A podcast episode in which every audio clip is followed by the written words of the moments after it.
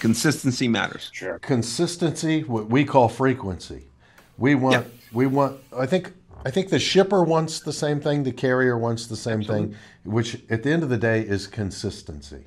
Yep. I think the shippers that go out and try and award lanes that are less than 50 loads a year, Is that is that your threshold? I'm curious because shippers and carriers have very different perspectives. 50. If it does if it doesn't move once a week, there's no consistency to it. Yeah, most most shippers their line is 26.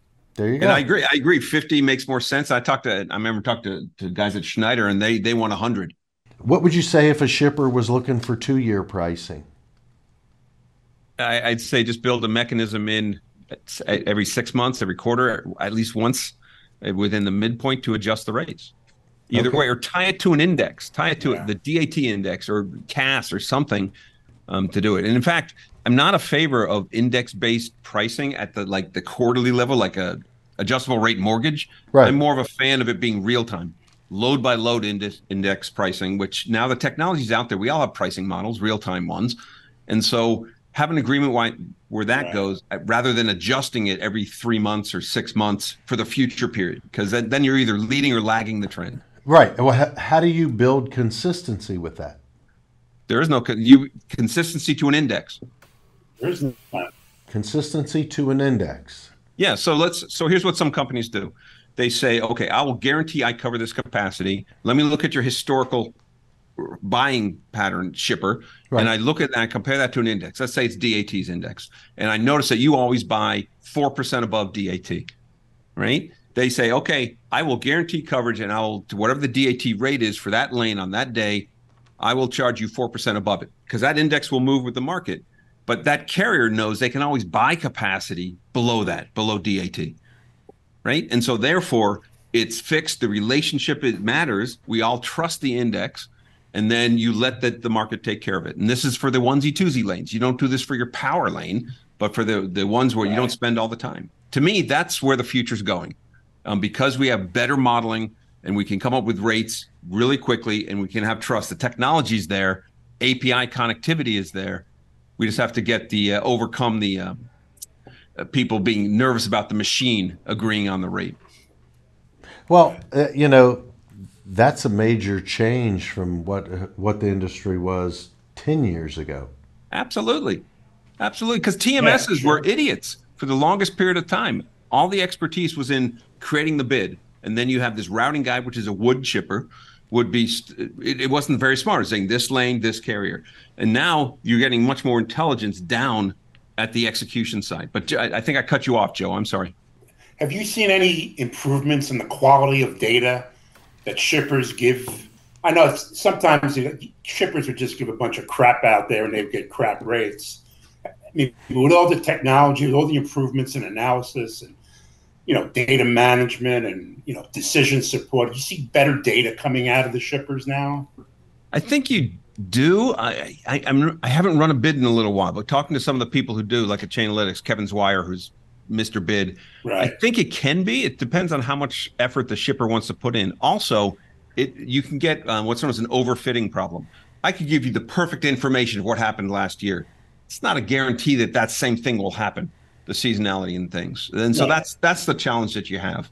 How much information you can give a ton of information, but then the carrier's stuck with it. To, to, your point, John, some of these carriers are still doing stuff on spreadsheets, right? And so if you give them all this data, they don't know how to process it. It's Yeah. a challenge. It, I think it's a challenge. I think depending on what you're doing, who your clientele is, what you're manufacturing, you know, for a Pepsi or Coca Cola or somebody like that, they can pretty much guarantee volumes On certain lanes. in, in On most certain lanes. lanes. Yeah, yeah, that you know, toilet paper. Okay, we know there's X number of Americans in the United States. The average person uses this much toilet paper. We're going to have this many loads of toilet paper. Yeah, it didn't work during the pandemic now, though, did it? Because the channels changed. The the the channels changed and the Therefore, the transportation chain- changed. Right. But what Same what thing I'm with beverages. Beverages, it takes six trucks to give the same amount of soda for, for the bag in a box versus cans. So it totally changed things. But yeah, right. I, I so, understand what you're saying. So when you but I think COVID is an anomaly Yeah, so was 2017, 2018. Right. So, So was the for, every cycle's an anomaly, except Right. it happens every three years or so. It, it, well, and when you know, twenty years ago, it was five and seven year cycles. Now they're getting closer. So that's the question: Is our cycles going to happen faster, more steep? I, I don't know. I don't know. We're seeing this because right now, the you can the last three cycles. If you look at the slope of the rates going up for contract, match the inverse of the slope going down. Correct. Steeper up, steeper down. Steeper up, steeper down, more It- often. it's happening. more volatility. So, and I think some of that is because of uh, technology. I mean, let's be realistic. Th- 20, 30 years ago, the freight would have all been moved that was moved during COVID, but it would have been moved differently. It wouldn't have been on a spot market and a TMS tool. It would have been relationship based. It all would have moved, but it would have been a different task. It would have happened differently. We wouldn't have the data that necessarily that we have now, and that like for you for a DAT. But but John, I still agree that it's a relationship business. But when I got it in the '90s, it was a different kind of relationship. There were a lot of steak dinners and tickets and golfing going on for the relationship. Right now, I think it's more. There's still some of that stuff going on, obviously, but it's more. What can you do for me as a business? Not what can you do for me as an individual in the procurement side. I, I that's a big change that I've seen. I agree. I don't golf, and you know, um, I bet there are people in your company that do. there. I think there are people in every company that golf. Uh, Absolutely. so for whatever. Hopefully, you don't make a business decision based on a golf game, but exactly or a steak, right? Yeah. Um, unless it's a really good steak, you never know. no steak is good enough. So I don't know. Well, I, I guess I'm going to have to have you make me a steak so we can learn what this is. So, um, let me let me keep going here because uh, I'm enjoying the conversation. Do you see? I think maybe with the big shippers, they might jump in the dynamic scenario. But that brings me to my next subject: budgeting. Sure. With with that said, you're putting together a budget. Now, we know that COVID happened and no one had a budget for that. There was Okay. no budget for that. So Well, they had a budget; it just got blown. it got it got a imploded. Everyone has a budget. Right. You know, it was done the first quarter for the year. So how do you budget and Yeah, do here's the what thing. you used to do? I'm do we're doing project with this right now up at MIT with CH Robinson. They're they're a longtime sponsor of a lot of research we do up here. Steve Raetz, uh, we've been working with him for a decade. Um, we're actually presenting at CSCMP talking about this, and so the idea that you had a budget in your routing guide, the output of your RFP as your budget was false. Right. Every year we made money doing bids in the 90s because we'd take the output of an auction and compare it to what you actually spent. And lo and behold, we saved money every time because we the the routing guide failures were c- comparing a blue sky to what actually happened and so that, the idea that your rfp creates your budget was a fallacy anyway and so now if you recognize that you look for where the uncertainty happens the low volume lanes you look at those and you can do two things you can find the frequency that it'll fail and then you can estimate what the market will be the up rate if you have an estimate of a history and seeing how far you go back into your routing guide, third, fourth, you can map what that does so you can create a range. And so you can have your dedicated, you, you know that price pretty well. Your contract, you can kind of set that up.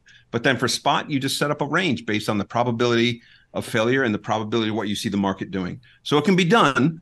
It's uh, getting a CFO to agree to a variable, you know, kind of uncertain budget is a challenge. It's a challenge. Yeah, and I and I think that was where I was headed, and that's where I'm Mm-hmm. steering. You see some open thought now after COVID, right? But I don't think everyone's comfortable to adopt the Sure. open budget. And if I say, Yeah. hey, you know what? Sure. Here's all of our money, Chris. You get all your money and you put it in the bowl, and I'm going to put all my money in the bowl. We're going to ride this together.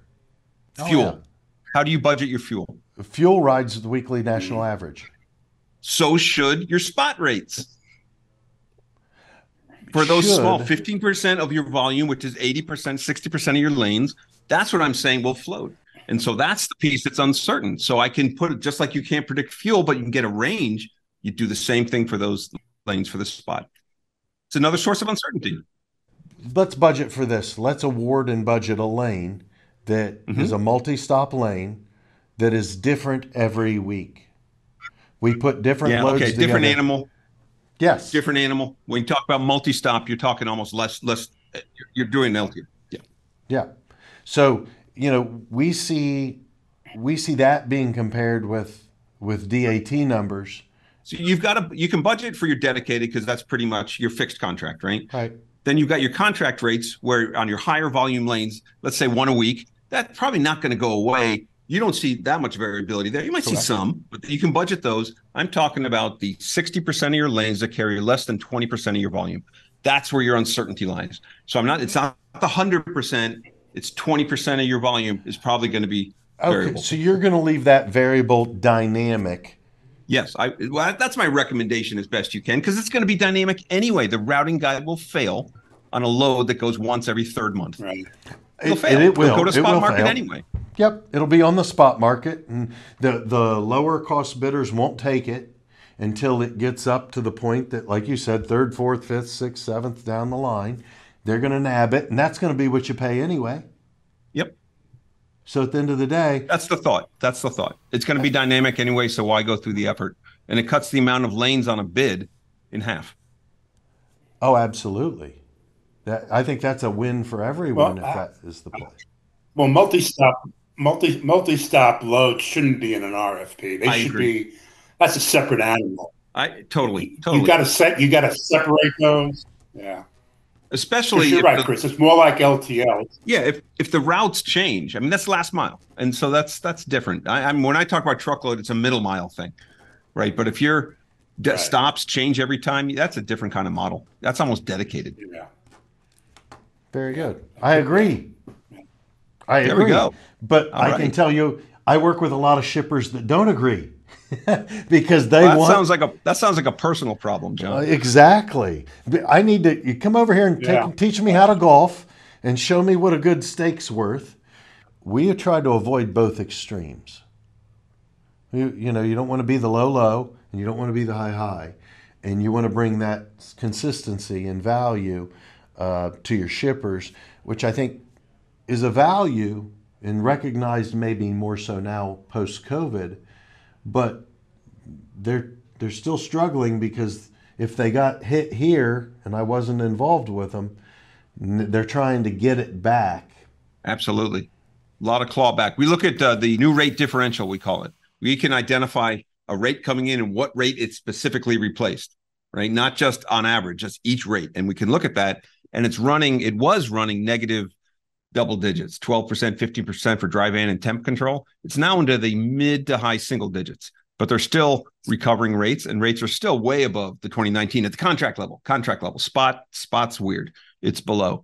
Yeah, it's Um, unsustainable. but so, so right now if you look at the con- average contract rate out um, dry van it's about a 6% 6.4% compounded annual growth rate from q1 2020 start of the pandemic to now. So it's kind of returned back and historically before that, it was about a three to four percent compounded annual growth rate for the rates, kind of inflation. So we've doubled that, but still it's back down. And that's why I think we're kind of hitting that, we're plateauing out, I think. I would agree. I think we're we're now starting to see what the new norm might look like moving forward. Yep. Um, you know, barring hurricanes, uh, you Something know, will happen. Something Events will will trigger the next trend. Yep. And and I think from here, I think from this point, it's probably only going to go up. It's just when. I think from this point. We'll see. Well, uh, gentlemen, number one, thank you for for the Yeah. Anytime. enjoyable banter back and forth. I love it. Well, I enjoyed talking with you, though, John. Good seeing you again, Joe. Hey, enjoy you, Chris. Thank you for the time. Same here, Chris. Thanks. All right. Yeah. Take care. Thank you, guys. So long.